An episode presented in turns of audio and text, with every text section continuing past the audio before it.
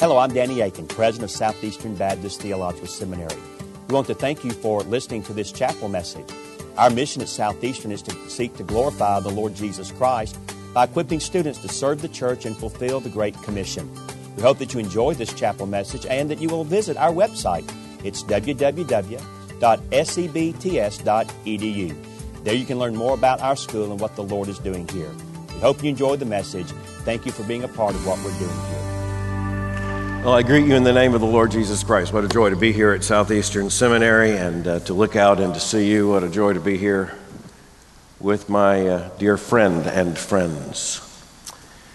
And uh, I want to begin right there. Uh, just to tell you that uh, I feel this morning like I am among friends. I don't feel obligated to say anything. I'm just going to tell you. You just uh, you don't even you don't even have to look happy or anything. I'm just telling you that whether whether you want to be or not, uh, actually we are friends, and uh, in in a sense that's explicable this way. Uh, Danny Akin is my friend, and if uh, if you are his, then you are my friends. Now, the reason why I want to say this is because life is short and population's huge. And you need certain shortcuts to know where you are welcome and where you can be you. And, uh, and one of those things is you can, uh, you can feel right at home amongst the people uh, of your friends. Following that, here's a little piece for you, a little piece of advice. You need friends. And uh, I, I knew that when I was 10. But that's a lot different than when I'm about to be 57. It takes on an entirely different context. And, and, when you have been through life the way I have now been through life, I can tell you, you need friends in a way you probably don't know now you need friends. And then I want to put it in the context of ministry and mission. You especially need friends who are friends in the gospel of the Lord Jesus Christ and friends in the calling uh, uh, of that, that great commission and, and, and who are friends in the tasks of ministry and in, in terms of all that is required of a pastor and the, the centrality of preaching. You need friends who care deeply about who you are and what you do to the glory of God. You need friends who care deeply about your heart. And you need friends so close to you that you don't know who you are without them. And, and you need friends who are going to be with you during times of happiness and joy because a friend can share joy like no one else. And, and who will be with you in times that are filled with sorrow or, or strain or stress or tragedy because then you need friends who stick closer than a brother. So, when you think about all that you're going to be doing during the time you're at Southeastern Seminary, I just want to encourage you in the most straightforward sense make sure you leave here with with a few devoted friends with whom you will share friendship for the length of your days. And I know that in high school people think they have friends. People in high school have friends, maybe. Uh, you're going to have a hard time coming up with their names shortly. In, in college, it, it ramps up a bit. You really do have friends. But in seminary and an experience like this where you're here for shared calling, and, and, and you passionately want to encourage one another to faithfulness in the Lord Jesus Christ. And, and at this stage in life where so many things happen, the, these are friends for life. You need it that way. I don't know who I am, but for the friends the Lord has given me. And at the very top of that list is Danny Akin, without whom I don't know who I am, really, after all those years of friendship. And uh, he is an example of what is in the scripture a friend who is closer than a brother. So I'm glad to be here. And, uh, but you rejoice in each other's family. And uh, uh, Danny and Charlotte were way ahead of Mary and, and way ahead of me on the grandchild thing, but we are catching up in intensity what they outweigh us in number. It's a great club to join. And by the way, that's another sign of that friendship when you all of a sudden realize you have been friends long enough that those whose diapers were changed are now changing diapers. That's to the glory of God. I want to invite you to turn with me to 1 Kings chapter 18. 1 Kings chapter 18. You're in such a wonderful place here at Southeastern Seminary and Southeastern College. You are exactly where the Lord would have you to be as you're preparing for your ministry and getting ready for maximum deployment in the gospel of the Lord Jesus Christ. You are you are where in God's providence you now find yourselves. Exploit every opportunity. Don't miss out on anything and recognize what a rare privilege it is and understand that there are there are young men and women all over the world who would give everything they know and everything they have to be in a place like this for even a week. So don't waste it. 1 Kings chapter 18, we're going to begin in verse 17. This is one of the most familiar texts to us in terms of Old Testament narrative. It's a, it's a text to which I now want us to return, and the only way to handle this rightly is to read it completely. 1 Kings chapter 18, beginning in verse 17. When Ahab saw Elijah, Ahab said to him, Is it you, you troubler of Israel? And he answered, I have not troubled Israel, but you have, and your father's house, because you have abandoned the commandments of the Lord and followed the Baals. Now, therefore, send and gather all Israel to me at Mount Carmel. And the 450 prophets of Baal and the 400 prophets of Asherah who eat at Jezebel's table. So Ahab sent to all the people of Israel and gathered the prophets together at Mount Carmel. And Elijah came near to all the people and said, How long will you go limping between two different opinions? If the Lord is God, follow him, but if Baal, then follow him. And the people did not answer him a word. Then Elijah said to the people, Ah, even I only, and left a prophet of the Lord, but Baal's prophets are 450 men. Let two bulls be given to us, and let them choose one bull for themselves, and cut it in pieces, and lay it on the wood, but put no fire to it. And I will prepare the other bull, and lay it on the wood, and put no fire to it. And you call upon the name of your God, and I will call upon the name of the Lord, and the God who answers by fire, he is God. And all the people answered, It is well spoken. Then Elijah said to the prophets of Baal, Choose for yourselves one bull, and prepare it first, for you are many and call upon the name of your God, but put no fire to it. And they took the bull that was given them, and they prepared it and called upon the name of Baal from morning until noon, saying, O Baal, answer us. But there was no voice, and no one answered. And they limped around the altar that they had made. And at noon, Elijah mocked them, saying, Cry aloud, for he's a God. Either he is musing, or he is relieving himself or he is on a journey, or perhaps he is asleep and must be awakened. And they cried aloud and cut themselves after their custom with swords and lances until the blood gushed out upon them. And as midday passed, they raved on until the time of the offering of the oblation. But there was no voice. No one answered. No one paid attention. Then Elijah said to all the people, Come near to me. And all the people came near to him. And he repaired the altar of the Lord that had been thrown down. Elijah took 12 stones according to the number of the tribes of the sons of Jacob, to whom the word of the Lord came, saying, Israel shall be your name. And with the stones he built an altar in the name of the Lord. And he made a trench about the altar as great as would contain two seahs of seed. And he put the wood in order and cut the bull in pieces and laid it on the wood. And he said, Fill four jars with water and pour it on the burnt offering and on the wood. And he said, Do it a second time. And they did it a second time. Then he said, Do it a third time. And they did it a third time. And the water ran around the altar and filled the trench also with water. And at the time of the offering of the oblation, Elijah the prophet came near and said, O Lord God of Abraham, Isaac, and Israel, let it be known this day that you are God in Israel, and that I am your servant, and that I have done all these things at your word. Answer me, O Lord Answer me that this people may know that you, O Lord, are God, and that you have turned their hearts back. Then the fire of the Lord fell and consumed the burnt offering, and the wood, and the stones, and the dust, and licked up the water that was in the trench. And when all the people saw it, they fell on their faces and said, The Lord, He is God. The Lord, He is God. And Elijah said to them, Seize the prophets of Baal let not one of them escape. And they seized them. And Elijah brought them down to the brook Kishon and slaughtered them there. This is the word of the Lord. First thing we need to do is to admit that this is every middle school boy's perfect biblical text. It's got everything a middle school boy is looking for drama, action, characters, fire,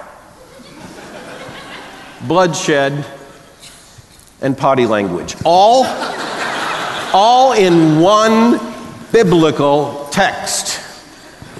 Perfect. The second thing we need to note is that this text does not have points. So that's true now that it was true once and for many decades that evangelical preachers approached every text as if it were Romans chapter 1. And, and, they approached every text as if it were the same form of literature, and in every text they asked the same question Where are the three points? Now, in many texts, especially for instance in Paul's letters, that would make perfect sense because following the, the Greco Roman literary and uh, rhetorical conventions, actually many of these passages do fall down in just that way. And the reason why it comes to us was made clear even long ago by Aristotle in terms of his rhetoric and understanding how arguments are to be made. And it, it's a part of God's common grace through wherever humans are found that there is roughly the same kind of breakdown in terms of some arguments that are made whenever a speaker gets up, be he Caesar or, well, I'm not going to mention the name. You know who I'm talking about. When you look at this and you, you, you look before us and you see so much that is going on, this, this particular season in American life, and, you, and, and you, you try to imagine how do we put this in context? And you say, well, how far back can you go? Well, we need to go back to the text of the Word of God. And we need to go back to something that helps us to gain our bearings, especially in terms of the beginning of an academic term for a theological seminary and for a Christian college. The key issue here is where Elijah makes the point if God is God, if the Lord is God, then follow him. If Baal is God, then follow him. This is narrative. You, you preach a narrative by letting it narrate. One of the most important things you need to do in terms of preaching a text like this is read the text. And I do mean read it in its entirety. This is the inerrant and infallible Word of God. It's also the verbally inspired Word of God. It comes to us in a shape, a particular shape of words, the shape of which and the sequence of which are a part of the biblical revelation and its perfection. And so don't get up and tell the story, get up and read the story. Get up and read the story the way the Holy Spirit of God gives us the story. And, and a story does have a point. This story certainly has a point. But don't try to break it down into pithy principles for Christian living. This story doesn't end with a bunch of newly invigorated, happy saints. It ends with the recovery of biblical sanity, but it also ends in a slaughter on a creek. I don't expect Joel Osteen to preach this passage. Just doesn't quite fit that you can somehow put on a smile after verse 40 and say, Y'all go home and be happy. Doesn't work. The characters here are inseparable from the story. And as is almost always the case, the context helps us to understand this. Uh, first of all, Ahab. Chapters 16, 17, and 18, we've got so much about Ahab. Chapter 16, verse 29 In the 38th year of Asa, king of Judah, Ahab, the son of Omri, began to reign over Israel. And Ahab, the son of Omri, reigned over Israel in Samaria 22 years. And Ahab, the son of Omri, did evil in the sight of the Lord more than all who were before him. Now, let me just tell you just read backwards and find out what that means. It's a spectacularly horrifying statement. He did more than all those who came before him. And, and just read of the evils of the ones who came before him. And then it's amplified in terms of the text. And as if it had been a light thing for him to walk in the sins of Jeroboam, merely, we might say, an idolater, as if it had been a light thing for him to walk in the sins of Jeroboam the son of Nebat. He took for his wife Jezebel, the daughter of Ethbaal, king of the Sidonians, and went and served Baal and worshiped him. He erected an altar for Baal in the house of Baal, which he built in Samaria, and Ahab made an Asherah. Ahab did more to provoke the Lord, the God of Israel, to anger than all the kings of Israel who were before him. It's hard to imagine anyone more emblematic of exactly what Israel, what Israel was warned a king would be when the Lord warned Israel that he must be their king and not a human king. But Israel demanded a king, and the Lord said through Samuel, You just tell them if you demand a king, a human king, then you will have a king, but once you, once you have him, you will not want him. And then Jezebel, my goodness. We, Ahab's sinfulness is described in the terms of the fact that if it weren't bad enough that he followed in the sins of Jeroboam, he went on further and married Jezebel. Now, just in terms of, of, of the context of biblical history, when you hear that name, a chill is supposed to go down your spine. Jezebel. The, the name itself, by the way, is not exactly an accident. You learned that in class. But she is the daughter of Ethbaal, the king priest of Tyre and the Sidonians. You don't have to know any Hebrew yet to recognize that if your name is Eth Baal, you are associated with Baal. Little footnote, by the way, I grew up deep in the Southern Baptist Convention, which meant deep in Southern culture, and Southern culture is not friendly to the linguistic construction known as a diphthong. And so I grew up with Sunday school teachers telling me about the idol Baal. It is a diphthong. It is Baal. He doesn't exist, so he won't be offended, but we should at least get it right.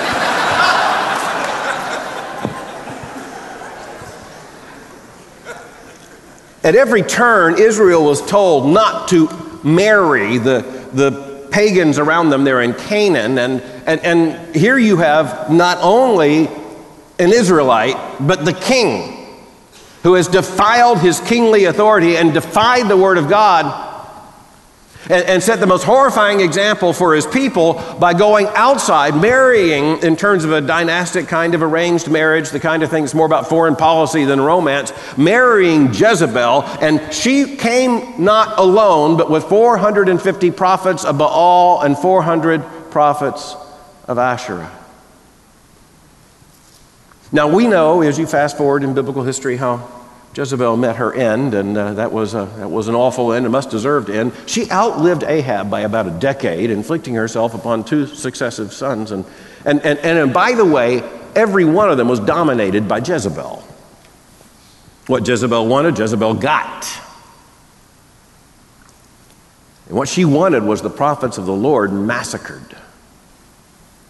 And they were massacred, except for the fact that Obadiah hid some away, and for the fact that the Lord wasn't going to leave himself without a witness. It's hard to imagine two names that should cause a greater fear instinct and revulsion instinct, not only in Israel, but in the church, than Ahab and Jezebel. But then there's that name, Elijah.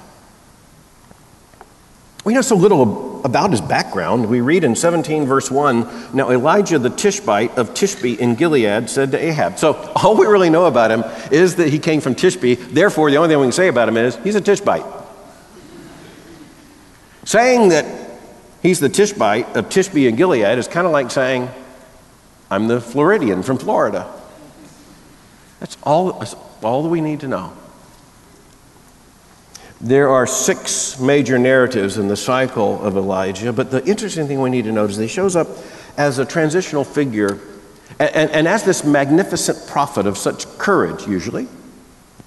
Uh, but, but certainly a man who was ready to stare down the king in terms of his idolatry. And, and time is short, so we aren't able to follow all of this out. But the most amazing thing about Elijah is actually not what you find in First Kings it's not even what you find in Second Kings, where he is translated into heaven in a chariot of fire. The most amazing thing about Elijah is how he shows up on the lips of Jesus. One of the major messianic prophecies of the Old Testament is found, of course, in Micah. If you look at Micah, the closing verses. Chapter 4, verses 5 and 6 Behold, I will send you Elijah the prophet before the great and awesome day of the Lord comes. And he will turn the hearts of fathers to their children, and the hearts of children to their fathers, lest I come and strike the land with a decree of utter destruction. In Matthew chapter 16, when Jesus turns to his disciples and asks that question Who do they say that I am?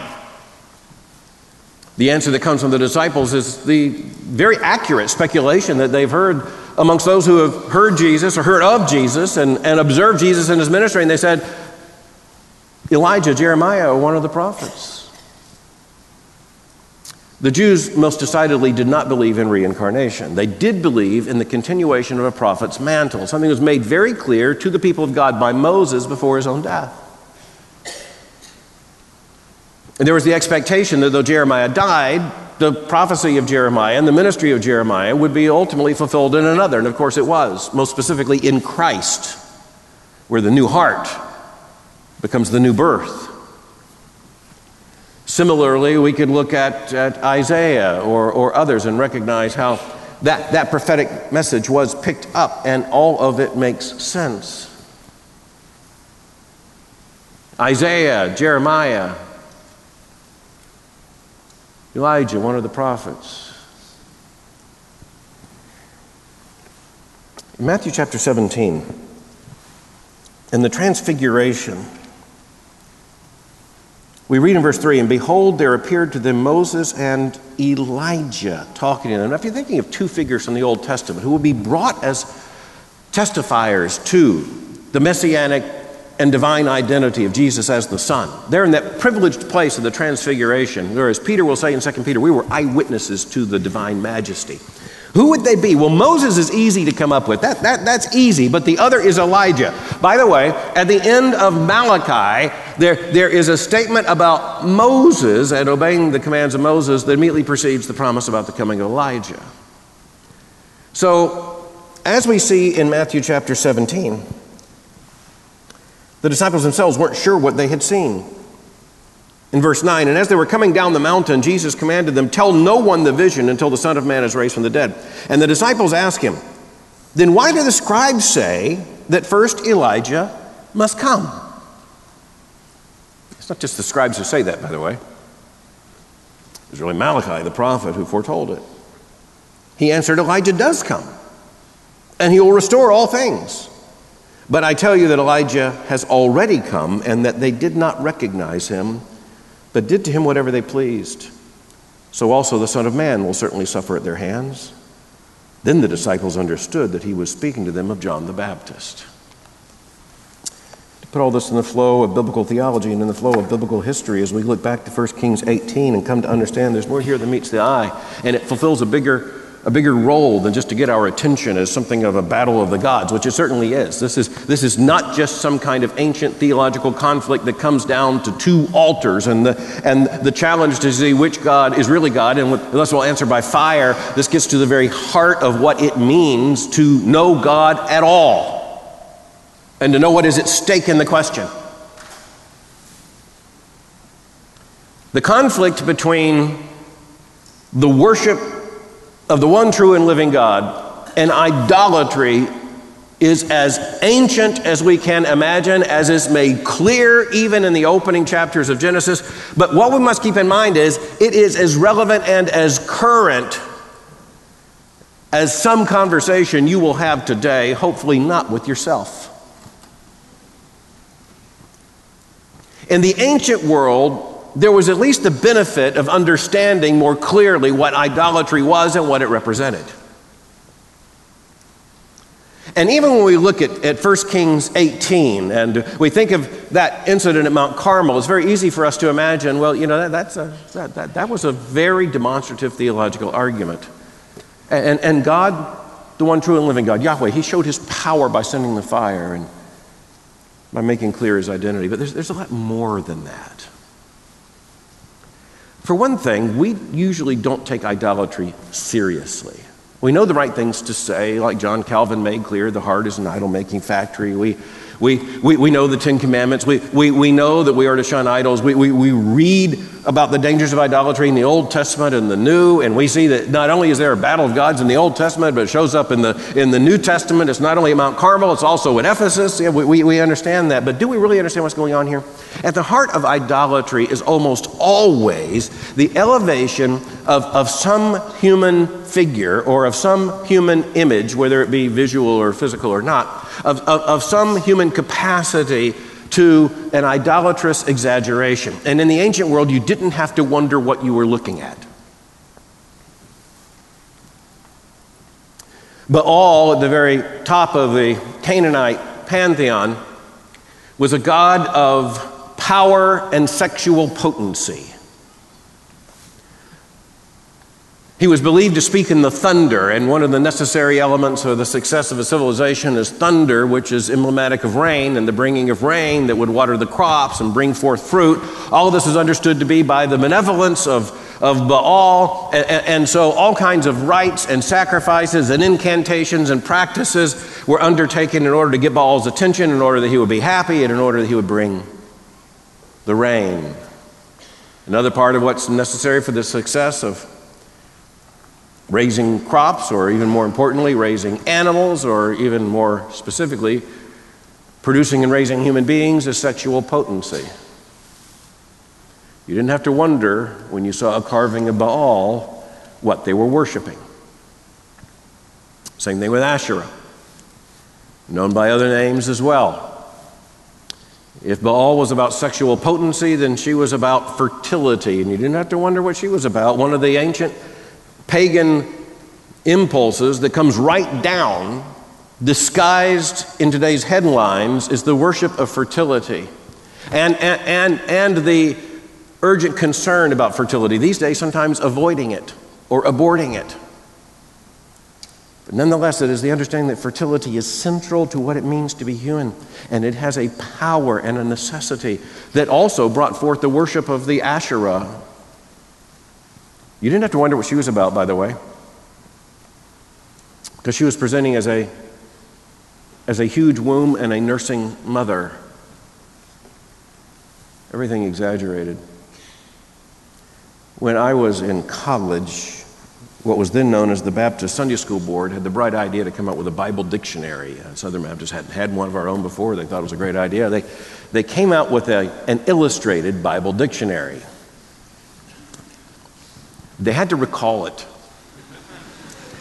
Uh, it was sold for a very short window of time because they brought together a bunch of Old Testament, and New Testament scholars, and they brought together archaeologists. They brought together photographs, and they put up all these pages of photographs of these pagan idols. And I guarantee you, it instantly became the most checked out book, the most checked out illustrated Bible encyclopedia in history. Soon as the middle school and high school class got out, that was the book you wanted to check out. It included in it everything my mother ripped out of National Geographic before I could get my hands on that.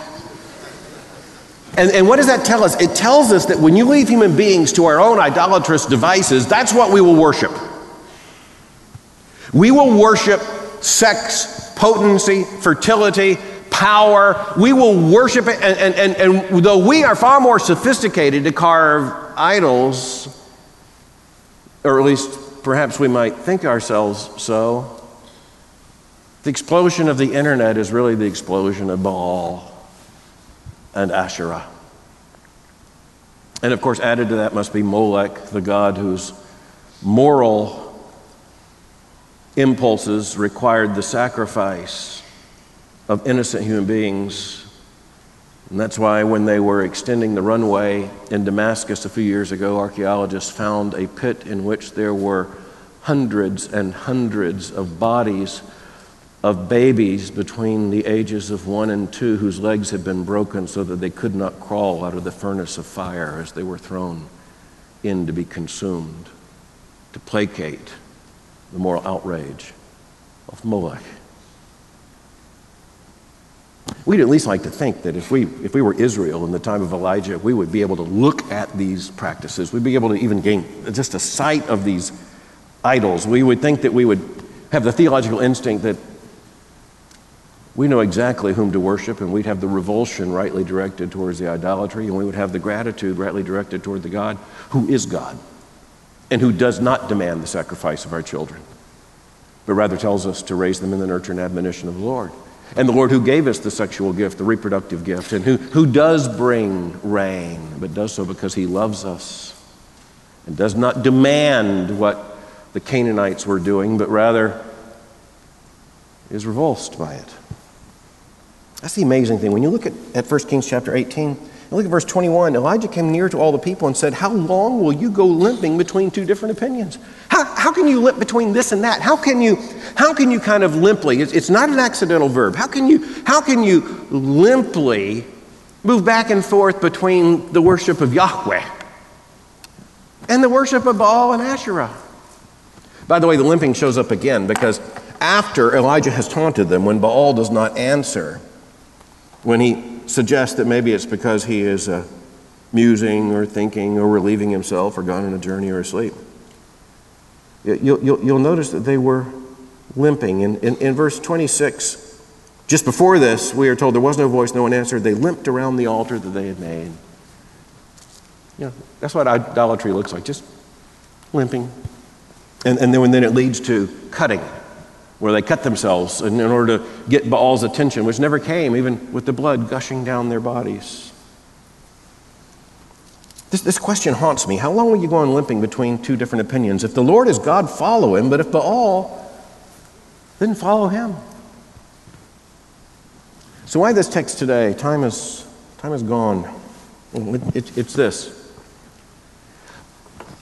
Every time you read the scripture, every time you hear a sermon, every time you're confronted by the gospel, every time you hear and read the Word of God, the question is, what are you going to do with it? At the beginning of a new academic term for a seminary, I can't think of a better text just to share from one heart to another. Every time you hear a lecture, every time you read a book, every time you take a class,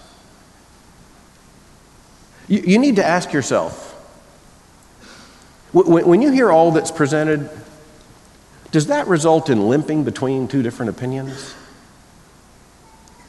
This is not Southeastern Baptist Limping Theological Seminary. This is a seminary that declares its allegiance to the truth of the gospel, the truth of Christ, and the truth of every single word of Scripture. You can't imagine anything, anything more horrifying than a seminary that limps. Except for the fact that those graduates will go out and limp in their churches and produce limping churches. And all around us is the evidence of what happens to that. The, the, the, the limping leads to death, just as it does in this passage. There's so much just in the literary character of this passage. When when Elijah sets forth, if the Lord is God, follow him, but if Baal, then follow him, the people didn't answer him a word. They didn't have anything to say. They're, they're not even quite up to limping. When, when he does suggest the demonstration in order to find out who is God, they say, that's a good idea. Why did we come up with that? But when the fire falls, all that is involved in this passage, the people finally gain their voice and they say, The Lord, He is God.